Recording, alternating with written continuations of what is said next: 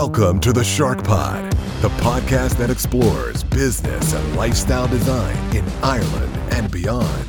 And now, live from Greystones Studios, here are your hosts, Luke Curry and Mark Baker. What is up, Shark Nation? Welcome to another episode of the Shark Pod live from Greystones Studios. We've got Marky B out there in, in Glenageary as usual. Mark, how are you getting on? Very good, Luke. How are you? Good, good. We've got the million dollar Irishman on the line as well. Chris McGale, how are you doing? Yes, I'm very good. Thank you, Luke and Mark. Uh, it's a pleasure to join you guys. Ah, it's it, we were looking forward to this one. Um, so uh, Chris McGale, your your book came out this week, I believe. Uh, the Million Dollar, dollar Irishman. It's uh, it's out today, was it, or was the official launch? Uh, yesterday, yeah, yesterday. So it was on. Um, it's on uh, Amazon. it's on Eason's. It's Bookstation. Uh, and also um, with Kenny's, uh, and, and the Audible book came out yesterday also. So perfect. Yeah, I had a, I had a listen to that today, Chris. Very good. The Audible one, really, really good. Well, well, actually, actually, Mark, I'm very pleased to do a couple of things. First of all, a little plug. Here's the book, right? Yeah. this is the um, the um, the paperback. On the side is is, is a, a section here which says, "I'm Chris McGale." Turn it around. WTFRU, which stands for "Who the fuck are you?" which comes from my sort of attitude thing when I was in the city as a, as, a, as what they call the big swinging dicks, and um, you know I was generating twenty eight million dollars a year as as an Irishman from Omagh, you know, born above a pub. You know, I'd come from absolutely nowhere, working with these guys who were, you know, big city guys who went to the right schools. I didn't all those things, but having said that, I went to Queens and Belfast, and I had my big break getting into um, working with Ulster Investment Bank in Dublin. Uh, the other thing I wanted to show before you guys get going is a fabulous, um, a fabulous list of really great books, uh, which includes at the top uh, The Million Dollar Irishman, but it also includes Matthew McConaughey and Derren Brown, and, and that is Mark Baker's Audible list. So right. uh, I sent him a screen grab earlier on. Well. nice. Well, I thought you were reading Matthew McConaughey. I'm like, listen, Chris, we're big fans of Matthew on the on the podcast as well. So, uh, you know, we, you know, he interacted with some of our social media before. And me and Mark are like, this, you know, it's going to happen. We're getting, we're getting, uh, we're getting McConaughey on, but it hasn't happened yet. Uh, he's very welcome anytime he wants to come on the Shark Pod for sure. So, like we were saying, this so you, the the book follows uh, your life from starting off in Omagh um, during uh, a turbulent time, let's say. Uh, in, in Omagh, and then uh, the kind of trials and tribulations as you you kind of rise through uh, the financial, the city business in London, working for one of the biggest investment banks, doing very well there. It goes on to about gambling. It goes on to spread betting, all those really interesting stuff. Um, but what's the when the when you when you got started in uh, or when you were born in Omagh, what was that? What was that like for you? What was the kind of situation you were born into? Was it um, was your parents around? What was the what's the story there?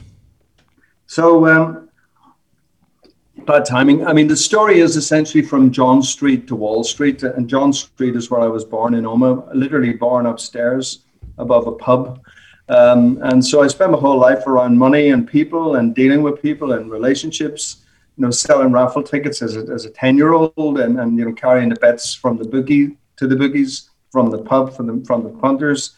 And so I was literally gambling in pennies when I was pre teenage, age 12 years old getting the excess from the guys on, on any winnings and, and then putting that on something. And um, and so I went from betting on pennies to pounds to hundreds to, to thousands to hundreds of thousands and then ultimately millions at Merrill Lynch. But, but I myself had become a almost a professional gambler while I was working in the city as well. So I'd be betting on 5, 10, 20 grand on things pretty regularly on a weekly basis. Such that an old friend back in Omagh said, You're betting more uh, on on a, in a week than the price of a small house in Omagh. so it was uh, quite a statement at the time, made me laugh.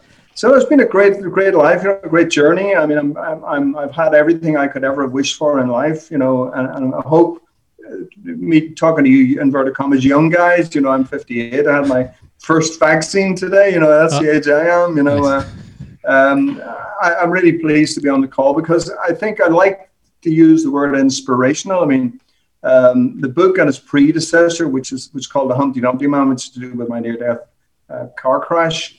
Um, you know, the word most used to describe that in this, which is more or less 100 reviews on Amazon between the Humpty Dumpty Man and the Million Dollar Irishman. Uh, the word most used is inspirational. So I do hope in this chat to inspire some people to say you can do it. And um, you know, it's always a pleasure to talk to young people and, and, and feel feel the energy and, and the opportunity. Uh, the opportunity is there. It's amazing to think that. So, it, inspiring people like we talk about. I know you mentioned us as the young people. We always think about people when they're leaving school, going to college, leaving college, kind of at the beginning of their career as well. And it's it's something that uh, if you can have an inspiring life, that's always a that's always a, a good end goal to have. But along the way, when you were in Omagh, was was I mentioned you know you were running around uh, doing things for bookies, and uh, there was a lot of stuff going on uh, politically at the time. I guess that was the 1970s uh, in Northern Ireland. So the like, were you ever kind of aspiring to be uh, kind of a, a big shot, a banker in the city? Was that anyone around you that said, "Chris, that's that's what you should be doing with your. Uh, it's a great question. Um, you know, the three things I should have said about Owen. Number one, uh, we were orphan kids, so I never knew my daddy died when I was three. So uh, I just become three. My, my, brother, who was then four, going five, um, and then our mother died. Um, we were seven kids, but in the book I reference my relationship with my brother Paul. Um, so our mother died when I was 12. He was 13, going 14. Um, and then he um, had was sort of kicked out of the brothers, Christian Brothers, four months later after they gave him a really bad beating.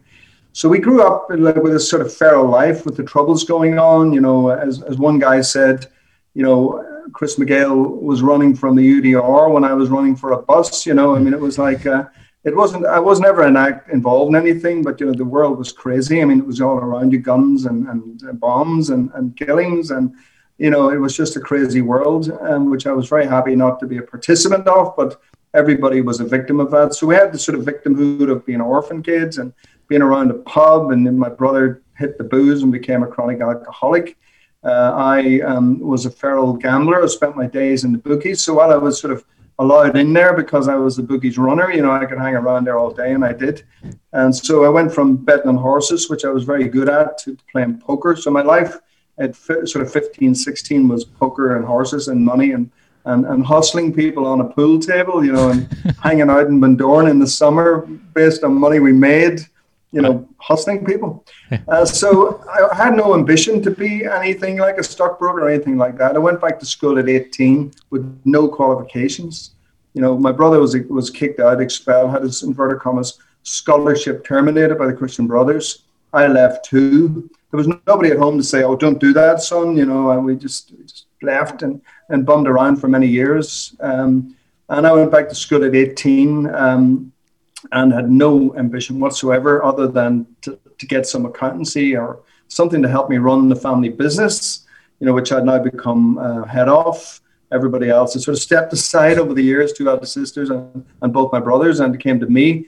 So that was my ambition, just to learn accountancy and a bit of business, a bit of law, whatever, in this sort of BTEC course. Um, and then suddenly I found myself at Queen's, and then suddenly I found myself doing advanced statistics and econometrics and things like this. I'm going, bloody hell, what's this? You know, I mean, how, it's like that song, you know, um, Talking Heads. My God, how did I get here? You know, it's like, uh uh and, and then suddenly I find myself in Deloitte, and then suddenly it's Ulster Investment Bank. And the way I got into Ulster Investment Bank is I was punting shares in all the UK IPO, all the privatizations. So you, you guys won't remember, but British Gas and British Telecom, all these nationalized industries were be, be, being reprivatized. And, um, you know, I was punting them and had a whole lot of guys buying shares for me and, you know, stagging these things and selling them on the open. It was like a lot of fun. So I'd moved from horses to poker to, to, to stocks and shares without really thinking about it. And so um, before I knew it, I'm, I'm, trading shares instead of betting on, as well as betting on horses and playing poker. So, it kind of, so it was quite a journey, quite a journey. Because I know that they don't like, you know, they don't like to talk about that as if it's gambling, but it is. There's a lot of speculation that goes on um, with with these uh, like investment banks and stuff like that.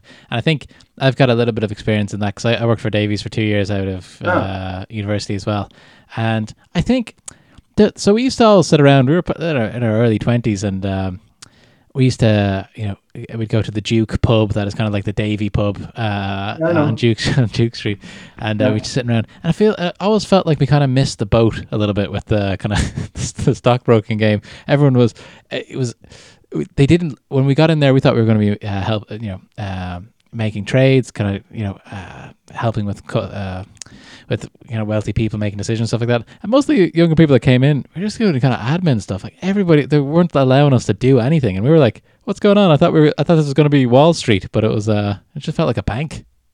yeah, there's a lot of truth.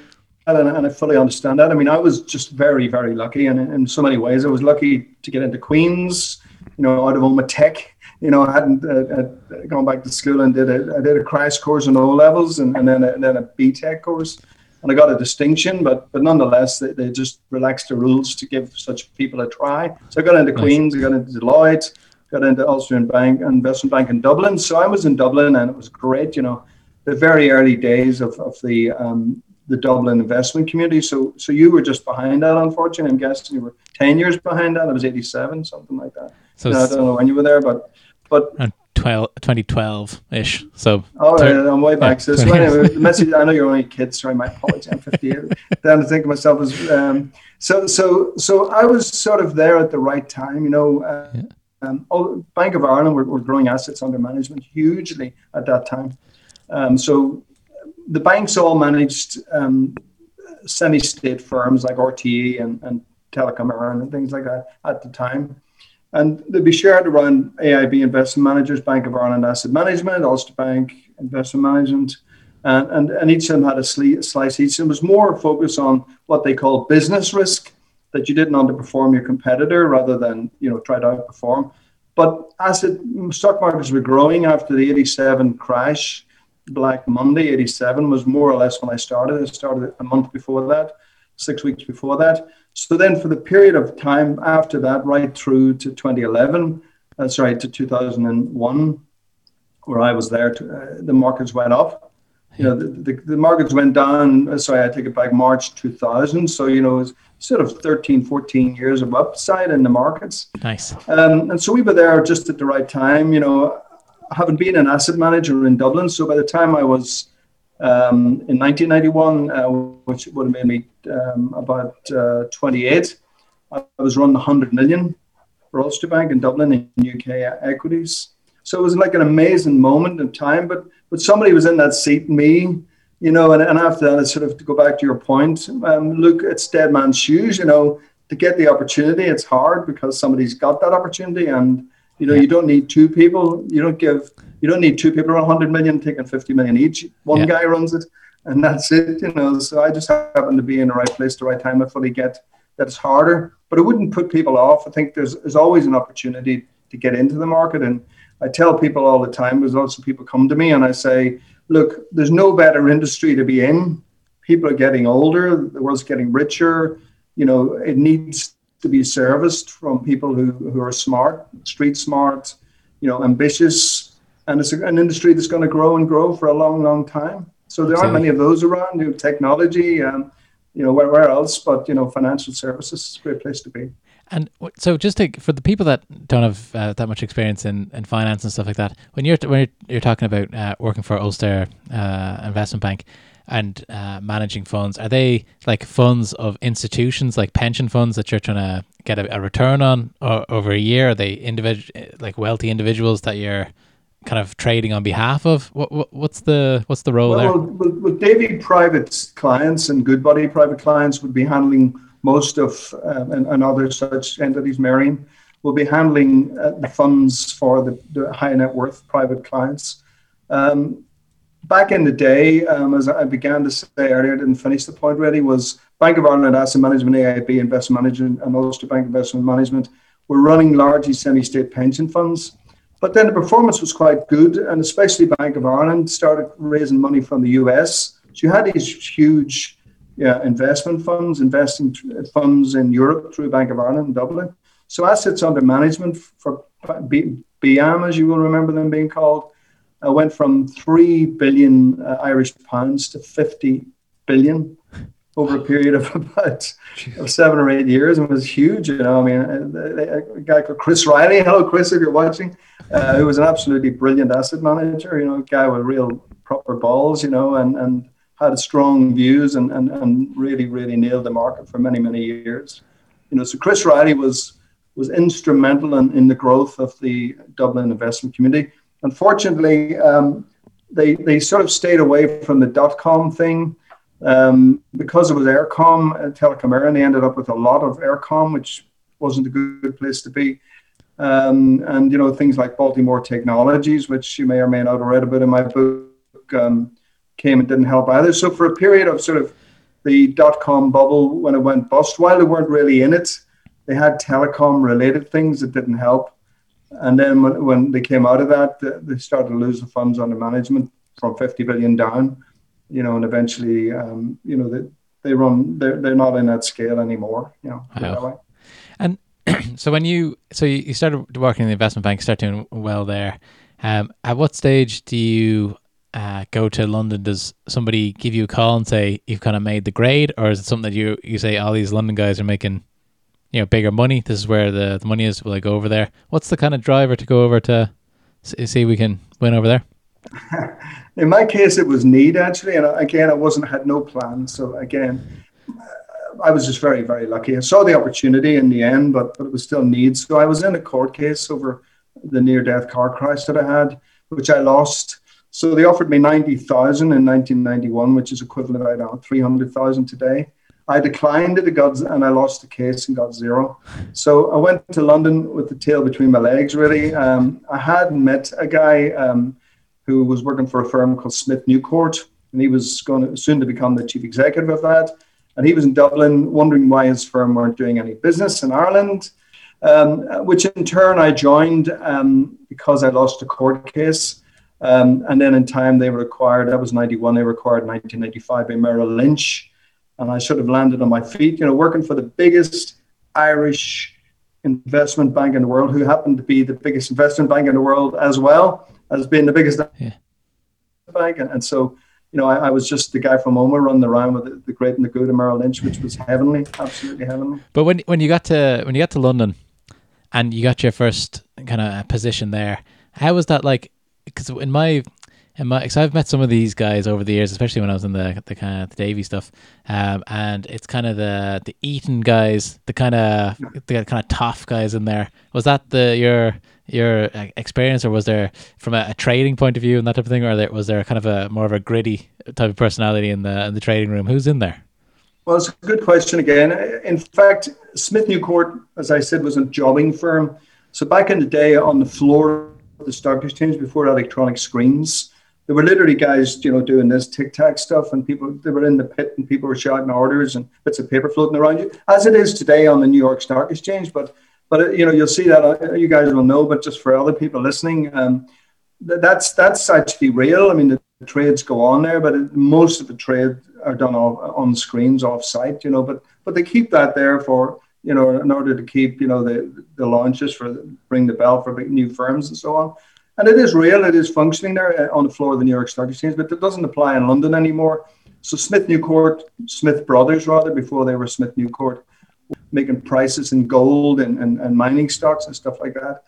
Um, when Rothschilds came along to become Smith New Court, they became, you know, after Big Bang, which was 87 also when I joined, 86, 87. So when screens moved on, on, on when, when trading moved online rather, um, they became Smith New Court and set up a, a stockbroking business. So I joined that part of the business, you know, separate from the trading part. So the trading guys were just fabulous. You know, they really knew the price of everything and they were prepared to take risks and so on and so on. So I absolutely loved it there. I felt landed on my feet. You know, a guy who knew the price of things as well. Working with these guys, it was it was heaven. And Chris Riley, you know, just basically made me. Then he started sending orders my way, and and and then the guys I used to work with at Ulster Bank and AIB as well, and Irish Life. So I had sort of four or five accounts really feeding me, and it was heaven. So then Merrill Lynch took over, and then it all changed because Merrill Lynch, whilst they were um, um, different in New York, you know, everybody they employed in London and Europe was Oxbridge and and and, um, and Eton. It was a very different world. So so we had built this great business, Smith Newcourt, and you know growing revenues sharply, such that Merrill Lynch paid um, seven hundred and fifty million dollars for us. It was a lot of money back in nineteen ninety five. Um, and so we were a really good business, and, and but Merrill made the business much better. Of course, I mean for me it was heaven. You know, I had the whole investment bank suite of services, but it was a very different type of person. You know, I had you know the big swinging dick, tall, and I'm five foot six. You know, with what, what I like to refer to as a funny accent. You know. Uh, working with these guys, and, and then that's why I coined that term. I'm Chris McGale. Who the fuck are you? Because it was my sort of defense mechanism. It's a bit of you, right? And and so that that's where that comes from. So I found it more difficult in time as I progressed up the ranks in Merrill. You know, whilst I did get right to the top, you know, I was a managing director and country manager for Ireland, and there were you know there weren't that many country managers altogether, and and and I don't know ten in the whole firm. And um, in terms of um, managing director, that was the top 5% of the firm, and you were making a million dollars a year. And, you know, it's crazy numbers and, and a great life in its own way. So a million dollars a year in is this kind of early nineties? Would we, we, late late nineteen nineties? Late nineteen nineties. So a million before, uh, before the millennium. Yeah. Yeah, I remember in the book you were you were saying that uh, at one stage you're making more money than the footballers uh, in Arsenal. Um, yeah, yeah, we're earning more than the Arsenal was a great line from one of my yeah. but but yeah, we're earning more than the Arsenal. Yeah, and you know, we started off, I, I was on, I don't know, 60,000, 40,000 plus a car on day one. Um, and my net take home pay sort of trebled from Dublin because taxes were high in Dublin and the conversion exchange rate was better. And so within sort of three years, I was making 300,000 a year. And, you know, it just went crazy. Um, every year, you know, 50 grand bonus, you know, you get your first 50 grand bonus, you go, wow, what's this? You know, it's like. and how, um, how old are you when you're getting these 50 grand bonuses? Uh, well, I was sort of a late starter in the sense I didn't go back to school. I was 18, so I went to Dublin in um, I went to Dublin in '87. So I was about 25. Um, I had the, the, crash then. Yeah. Uh, so by the time I went to London, I was probably 28. So by the time I was making the money, I was actually in my early 30s. So I was a late starter. I wasn't that young. late start. I'm sure there's a lot of people in their early 30s that love a, a few bonuses like that. But the the the thing, we, me and Mark were trying to think about this as well. I, and I like in the book the way you describe how uh, how the, the business works, and it it seems like it's simple enough. As in, uh, you do the trade. There's a commission on the trade of 0.2 percent, mm. and then that goes towards your your P and L. When mm. when they kind of explain that to you, because uh, me and Mark Rose, we, we said like that that seems like a, a job that'd be great. Just if you could have unlimited upside, and you can just get, get after it. But are you like do you just have a, a book of uh, clients and you're calling them with that the, with today's picks, or how does that that actually work? Well, that's a good question. Again, I mean, so I had five accounts in Ireland paying me more than two million dollars. The fifth, aside from the four that I mentioned, uh, Ulster became KBC, Irish Life, AIB, and, and Bank of Ireland. So then um, Pioneer set up in Dublin, and, and, and they were huge. They were Italian at the time. They've been acquired by Pioneers, an American firm in the meantime. So so um, so basically, I had those five accounts. Let me say, and so in my pot of business, you know, whatever commissions came from those five accounts went to me. So so, but but really, uh, we were making. I was making. Sorry. Um, $28 million a year from those five accounts. Um, you know, it's colossal. I mean, if you, if you take the numbers at 0.2, which is a fifth of 1%, it adds up to 1.4 billion of trades. Wow. You know, and, and, you are you call are you calling those trades? You're saying this is what we're no, going to do. No, no, no. Okay. I mean, the flows of money are coming in. So, so Bank of Ireland, for example, just because I, I, keep using them as, as, they were the best guys in town, without doubt. Um, they acquired New Ireland Assurance, and New Ireland had a portfolio of about, I think it was nearly 500 stocks. Bank of Ireland consolidated that into less than 100. So they, they, they did what's called a transition trade, which I handled, which was great. It was a billion euros at the time, uh, you know, early, early, um, late, I think it was euros, a billion pounds or a billion euros, late, late 1990s, I'd say. So it was still probably pounds, but it was a billion anyway, and it's in the book. And, um, and basically, so, so they may have had it within that less than 100 stocks, call it 95. They may have had 35 UK positions. So, so I'd be concentrating on those 35 names. And if anything happened in any of those names, I was straight on to Bank of Ireland. Similarly, I would know the portfolio uh, UK portfolio. I didn't do pan European. I was just too busy doing what I did. Um, pan European is the norm now rather than UK only. Um, but back then, I, I, would have known the portfolio of every one of those five accounts in UK shares. So whatever's happening in that may have made added up to maybe 60 or 70 names. I'd be watching yeah. them all the time, and whoever got the first needed the first call got the first call, not not who was the biggest. Okay. And so that's it. You, you you're sort of constantly in a dynamic process. You know, some news has come out. The news can be good, it can be bad, or it can be indifferent. It may be in the price already. You know, the price may have gone down, and suddenly there's some bad news, and uh, actually that's the time to buy.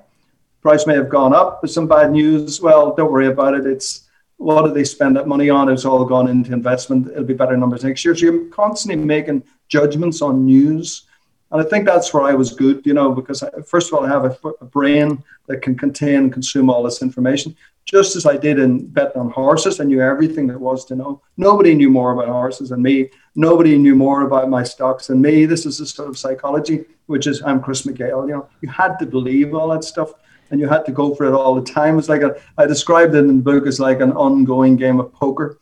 You know, it never ends. Are, so you're when you're 1.8 billion of trades going through your accounts. 1.4, yeah. 1.4, 1.4. Uh, but who's counting? It's still a lot of money. so a 1.4 yeah. uh, billion going through. Are you uh, stressed out a bit the whole time? Are you, you know, you know, what's how are you feeling about that all, all the time? Is there, you know, it uh, seems like there's a lot on your plate there. Cocaine. I would just answer your question. Lots of guys did coke, by the way, and I, I never touched it in my life. I had enough trouble with booze. You know, you go to the pub after work. But, but I joke about that. You know, I mean, look, here's what it is. It's a life that you. It's. I'm sure professional footballers, strikers and teams, they have to score. You know, I describe in the book. I was a striker, a star striker for the team. You know, we had all these analysts giving me the information. They were relying on me to score the goals, right? Mm. So, so I mean, I'd be brought on side a deal, and everyone would sit around saying, "What do you think, Chris? Can you make this happen, Chris?" And I'd say, "Yeah, I think I can make it happen." just go and do it, you know, or, or, no, I'm sorry, this is the wrong price, or the wrong story, or we shouldn't go with this, or you know, whatever it might be. Um, so you had a lot of decision making to do, but I, I described often to myself. Um, I was happiest when I was really flat out, you know, when I hadn't got time to think about any individual situation. So, you know, if, I, if I'm if I'm dealing in four or five different situations all at the same time. Back in the beginning, we actually did the trades as well. So we had dealing sheets with duplicates on it. You know, um, blue on top, yellow in the middle, and and um, pink on the bottom. You know, one went one place, the other went the other, and and you actually did the trades. So the guys be on the phone. You be saying, "Yeah, I bought a hundred thousand for you," you know, and somebody else yeah. be on the phone. And and I used to joke yeah. at the time, you know, I wouldn't pick up the phone for less than a million pounds, which was um, which was to um, paraphrase Linda Evangelista. Um, you know, and I just haven't got time. Some guy called, and, and, and I'd say, no, I can't take that call. You know, I'm sorry, I'm too busy. And so he, then in time we moved on from the dealing, went to dealers and, and what they call sales traders, who sat in the middle between salesmen, sales traders, and dealers. Um, so the, the sales trading function became very important oh. manage it. You know, there's only so many hours in the day. You just took as many calls, did as much as you could, and that was all you did. But you were flat out all the time. And are you thinking to yourself? So I, I oh, you guys can hear me? Yeah, yeah, I can yeah, hear you. Yeah, cool. Sorry, I was look, I thought I was breaking up there. Um, so I, I, I worked in a uh, like a, a real sales environment. Well, i always worked in sales environments, but I remember working in one particular place in Canada when I was living there, and it was very much like every if you made a sale, you got eighteen hundred dollars and I just remember every time you did this, like it, I couldn't believe that they were going to give me another eighteen hundred. It didn't matter how, like there was no end to how much I could make of that. I'm calling people all over Alberta.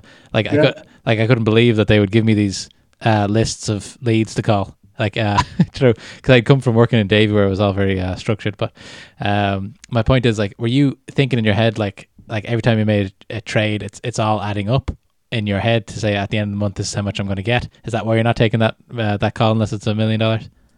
Uh, you know, from 1991 through to um, 2000, almost all the time my P and L went up every single month. Wow. You know, because all the money assets were growing in Dublin.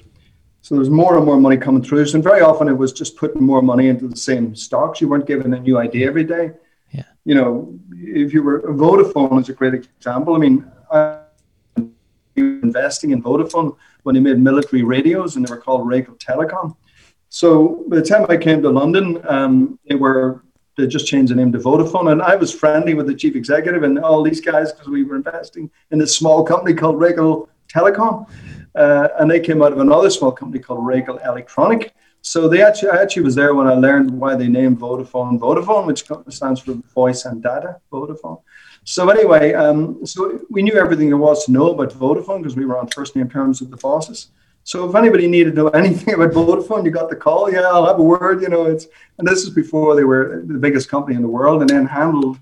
We then handled. Um, well, actually, we defended Mannesmann what was the biggest ever corporate takeover uh, in 2001, I think it was. No, sorry, it was actually 2000. The deal completed just before the tech bubble burst in March 2000.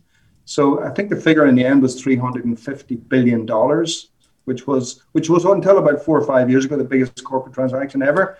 So you know, Vodafone was good to me along the way, and, and the guys in Dublin, Bank of Ireland, had a lot of money in Vodafone and Mannesmann, and made a lot of money in that period trading telecom shares. So to answer your question, I think without, I think I'm still on the same track here. And there was just so much going on. I was in the right place, the right time. The revenues were going up. You just had to stay on top of it. And actually, the more you were doing, the better because you hadn't any time to worry or think about any particular trade because you were just flat out doing it all. Does that make sense? That, that definitely makes sense. It's just such an interesting time, it seems to be. And then you've, you've got this kind of almost like it's a uh, an unfair advantage with the stuff coming from Ireland that the London guys wouldn't know much about. You're, you've got your kind of ins there, but I think like in the book you, you speak as, as well about uh, the gambling side of things, the horses, mm. the poker, the the spread betting. Which spread betting was kind of like popular uh, when I was in Davy, and we we would do all the young guys would be doing that on IG Exchange. Yeah. Um, but at the time, the uh, the the margin that you needed, like or the you know for those people uh, who are listening that don't know like that type of uh, that type of game, uh, you have to have a certain amount of uh, you know buffer in your account yeah. to to make these uh, bets on. Basically, spread betting is betting on if so, if something's going to go up and down, and it's by point. So if it go the FTSE mm. goes up ten points and you have a pound a point, you win ten points. If it goes down, you lose ten. Um, but when we were doing it on IG, the margin that you needed was really small. Um, so we yeah. could we could now it's really so you have to have a good few uh, pound actually uh, get involved, which is probably for the best because uh, I didn't do well, Mark. I remember I met for those people from Dublin. I met Mark Baker when I was about twenty four in KC Peaches for lunch. And I told him I was going to be a millionaire based on this because I had a, a good a good run with the with IG, and I'm like, this is this is easy, yeah. you know. so, Mark didn't believe me then, but uh, it didn't work out in the end. Uh, but anyway, so uh, when, it, when it comes to that, was that a big part? I've got a good story on spread betting. Let me tell you. Yeah, actually. go for it. Um, so I was in I was in a pub in, in London, um, um, and I was having a few drinks, and we were having a chat. It was um, Europa '96, whatever it was, uh, Italia '90. Remember that was World Cup, right? So Europa '96. Um, so so I um, bet high and bet low on yellow cards with some guy. And this is basically spread betting, right? So the guy said, um, you know, the, the betting is 225 yellow cards, whatever the hell it was. I think that was the number. And I said, oh, there'll be more than that, you know. And, and of course, he went high, and I, I went high, and he went low, and, and he owed me a couple of hundred quid when it was all over. So when it came two years later for the for the for the World Cup, um, I was sort of thinking about this, and I'm sitting reading. Um, there's this great article in, in the Daily Telegraph on a Saturday it was written by a guy called may called Angus Loughran, I think his name was. He was a friend of Alex Ferguson, but he used to make these tips, you know, and and, and the, the, the column was called "For the Better." It's a good little play on words. And so anyway, it was about this day about red cards in the '98 World Cup. And so he said that the last World Cup, now there were more teams eh, from versus '94, and there were more games therefore, and therefore there were going to be an increase in red cards. But there was also a new edict from um, the referees about sliding tackles and tackles from behind, immediate red cards. So the number had got the, the previous outcome had been 26 or something like that, red cards in the previous World Cup. But this time they were making it 53. So 51 3, there's your spread, quite a lot, right? Uh, two points on, on 50, you know, 4%. So, so anyway, um, I said, okay, I'll go short. So I picked up the phone Saturday morning I'll go short 500 quid a point, right? So 500 quid. Okay, fine. Put it down. Um, World Cup started, no red cards. So every single day, I put another 500 quid.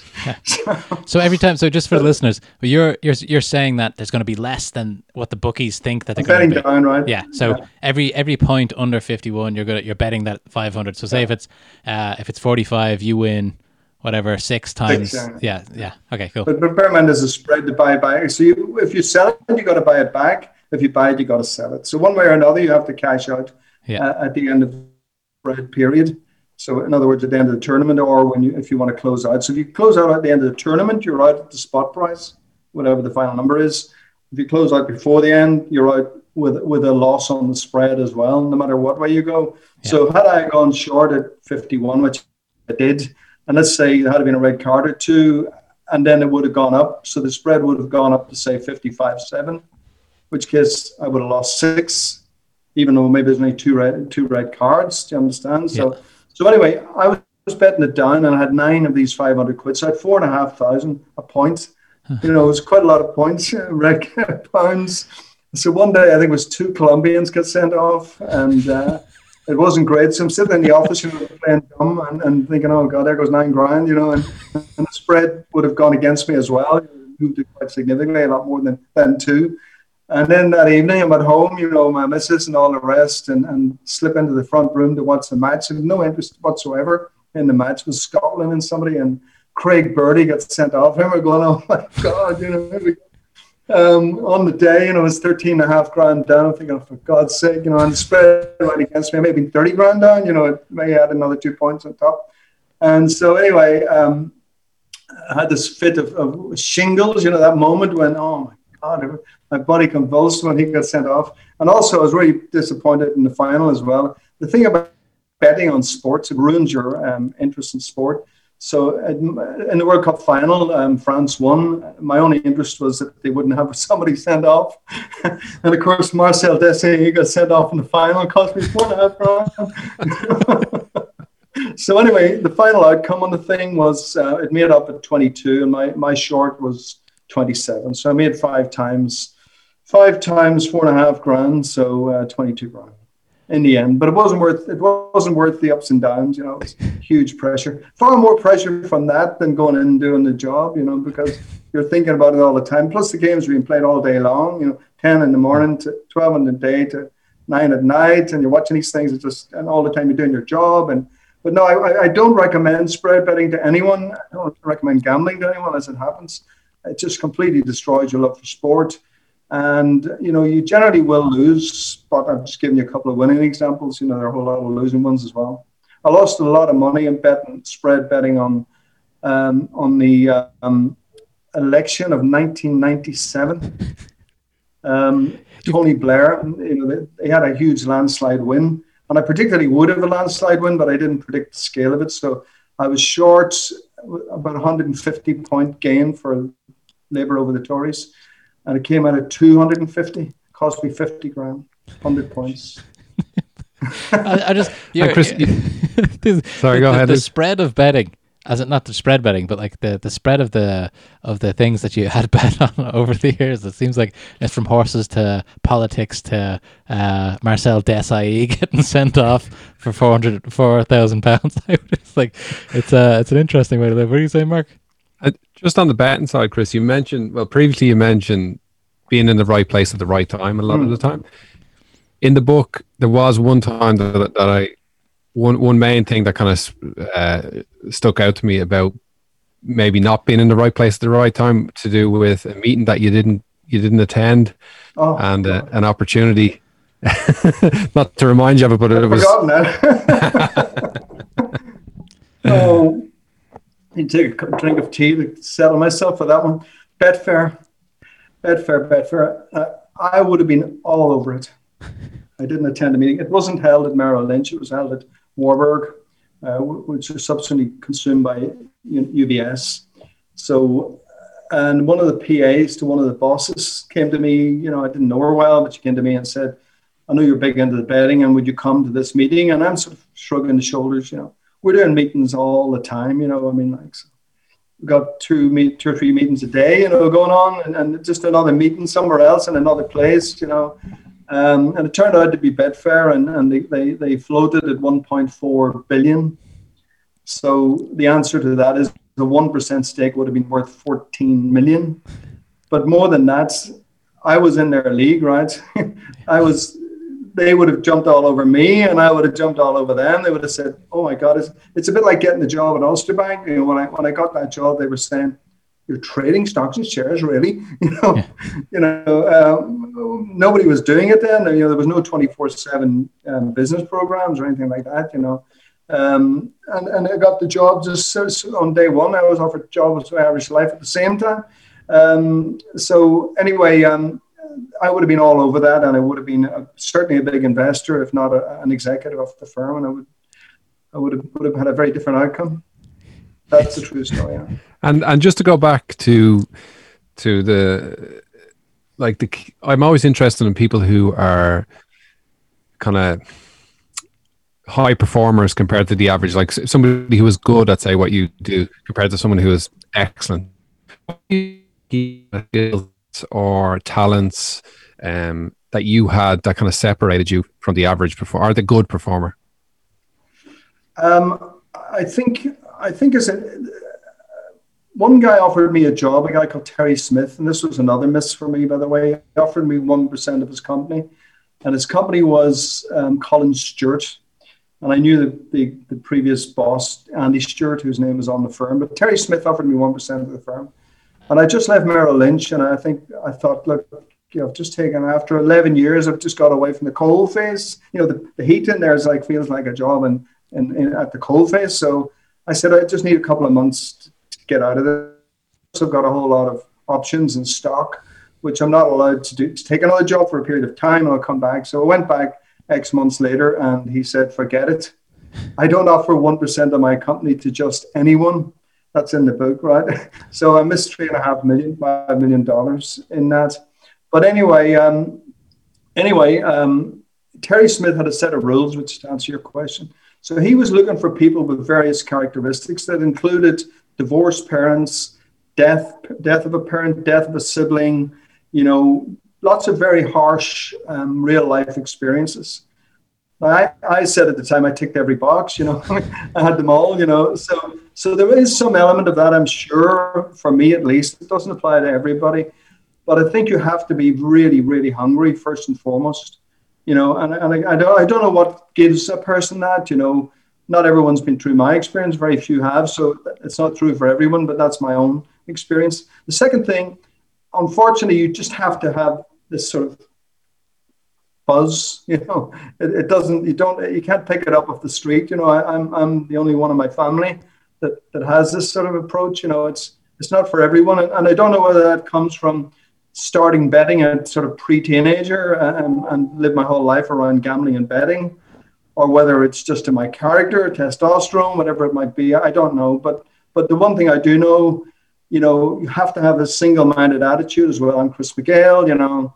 Um, and part of that, as I've explained earlier, was my defensive mechanism. You know, stay away from me because I'm, you know, I'm not a good guy to fall out with, sort of thing. You know. Uh, um, but to answer the question, is there are many, many factors, but hunger is very, very high up the list.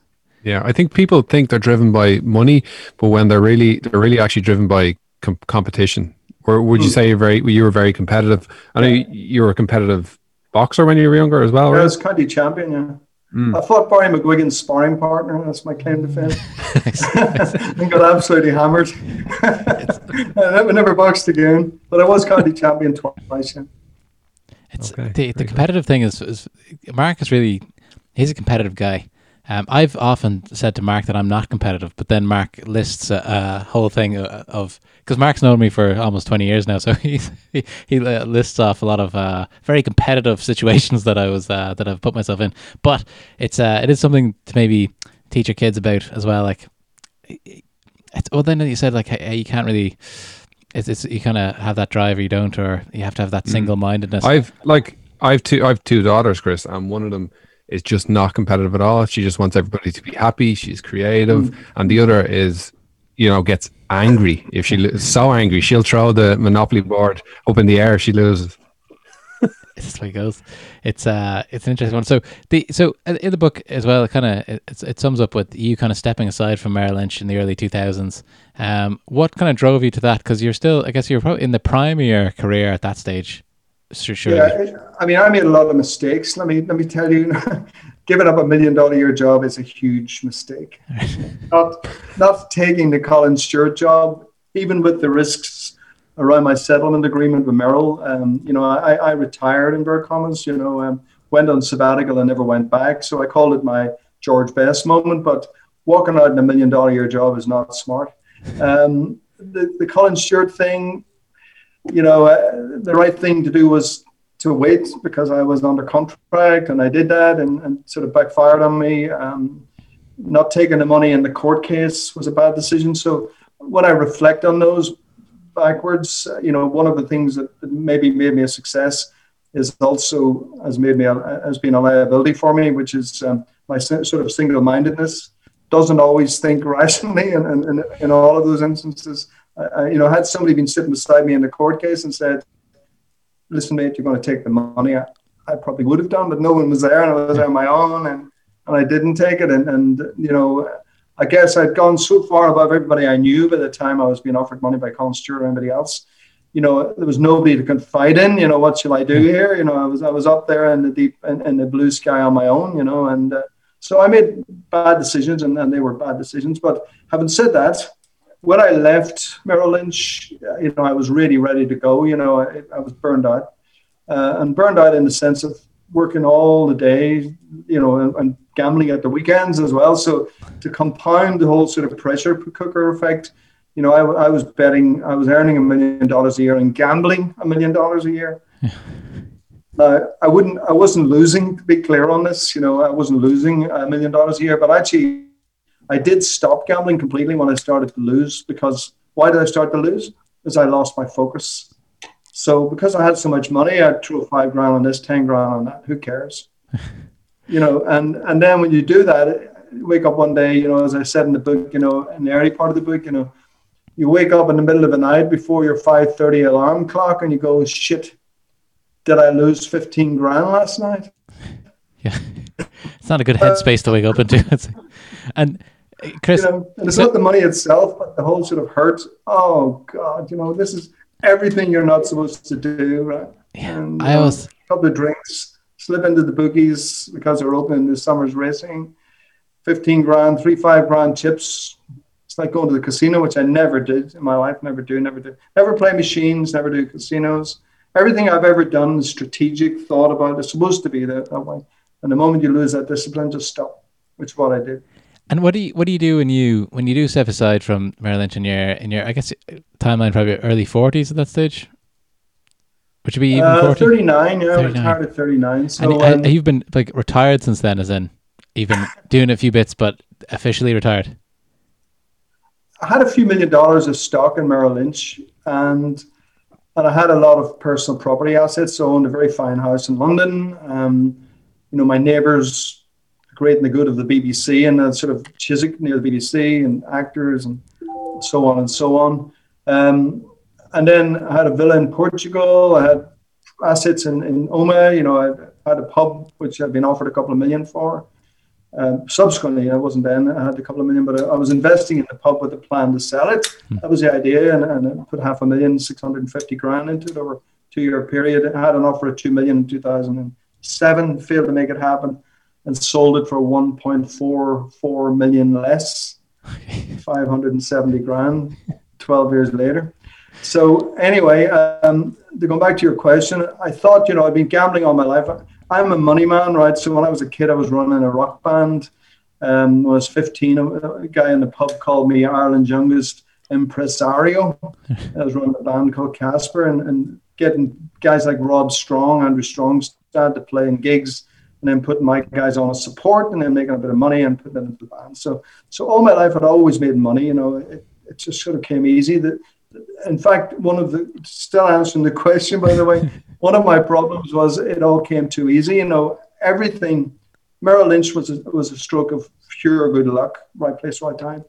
Um, getting into Queens, going back to school, you know, everything was a stroke of luck, and then I made it happen along the way.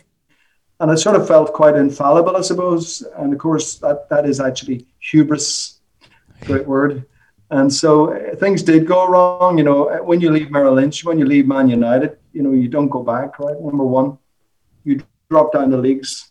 Um, and um, you know you go to Nottingham Forest, and the pay goes down, and the opportunities go down, and clients go down, and you know, and, and it's like an aging striker, you know. So I had all of that experience, which was not very nice, and um, kept hanging in there for many years. And then I got absolutely hammered in the in the financial crisis, so um, and lost a huge amount of money, including all my options in Merrill Lynch.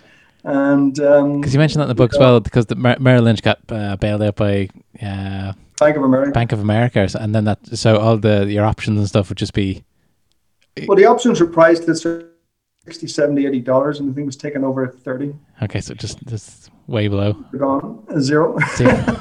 jesus okay it was quite a journey that one um, so so in many ways what i am today and, and writing the book as well um, has been a lot of reflection you know um, so my greatest my greatest weakness I, I didn't quite say the words earlier you know the, the expectation of always winning you know in horses because I knew everything about horses. I could pick a race. You know, I'd look at a, a spreadsheet of races and say, out of the corner of my eye, that's the race to concentrate on. It's only five runners, small field. You know, the ground conditions. I'd select two horses. I'd pick between the two of them, and that's it. And I was a very good formula. Um, um, you know, and, and playing poker, I was fearless. You know, basically uh, whatever, if you, if you, it's in the book again, if, if you face me down, you're either going to win big or lose your lot, you know, simple as that. And people knew that and, and, and I had a good power in the game. Um, and in the markets, you know, I, I, just generally had better judgment and I had more going on. So I just said everything going my way. And then it all went wrong, you know, and, and it's all in the book as well.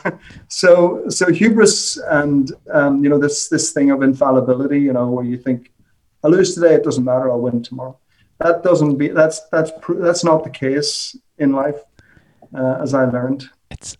It's such an interesting story, and I know we're we're just over the, the time. Uh, a lot of that we, we, we talked about, so I want to be respectful of your time. But I think we started this podcast with talking about the ins- inspiration part of the the kind of journey, and I think that there's probably I was thinking about this, Mark, when I was reading the book. There's probably a lot of people that that are from kind of like maybe not the big the big smokes around uh, Ireland, like Omagh or whatever, and they can say, okay, I'm coming from here. I don't really, you know, don't have uh, parents backing me here or whatever, um, and they can still go have these uh, really exciting careers where they're uh, where they end up uh, having enough money to gamble four and a half grand on a, a red card here and there, and uh, so I think I think that that if you want to have a, a read about that definitely the book is is for you. I love the that it's already on audiobook straight away. I think that's a that's a great move. These days people, you know, everyone's still on lockdown here and we're uh we're basically uh reading while we're walking around our little 5k uh here in the south.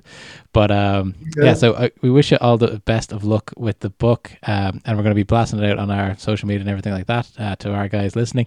Um we do have one final question for you uh this evening.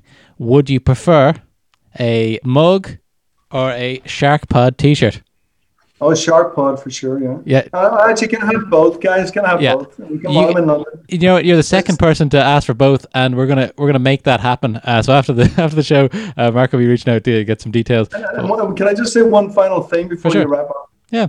This story, and you you pick up in your summary, Luke. This story is about the journey from John Street to Wall Street. That's the beauty of the story. You can do it. Anyone can do it. You know, Mark, you're, you're in the business of, of finding people that, that might might do that. And it can be done. So everyone, you can do it. Work hard, have ambition. If you don't have ambition, you've got no chance, number one. Uh, and, and secondly, it's not for everyone, but if you do have the attitude and you do want to do it, you can do it. Absolutely. And on that, I just one thing to add before we wrap up is that we were talking about this before on the Shark Pod. You want to make sure that you're living a life that you might want to read about one day. Um, if it's very, if it's a bit mundane and you, you can feel that, if you're like, I wouldn't read about this, I think that's uh, something to maybe reflect on. Um, but at the the million million dollar Irishman, um, like I said, it's available everywhere: Amazon, uh, Audible, all that type of stuff. If you want to go to our Audible link and sign up, uh, and you can get it for, for free through for your first month. Uh, we'll put that link in there from the Shark Pod as well. Uh, but Uh, Chris, thank you very much for your time tonight, and I uh, wish you all the best of the luck with the book. Eason's, it's with Eason's Book Station and um, and Kenny's as well. Thank you guys. It's been a total right. pleasure. I've so loved this. Right. It's new for me, all this stuff, by the way. It's great. Thanks you, so much. A natural, a natural. All right. Talk soon, Chris. Good stuff. Bye. Thank you. Bye. Bye bye.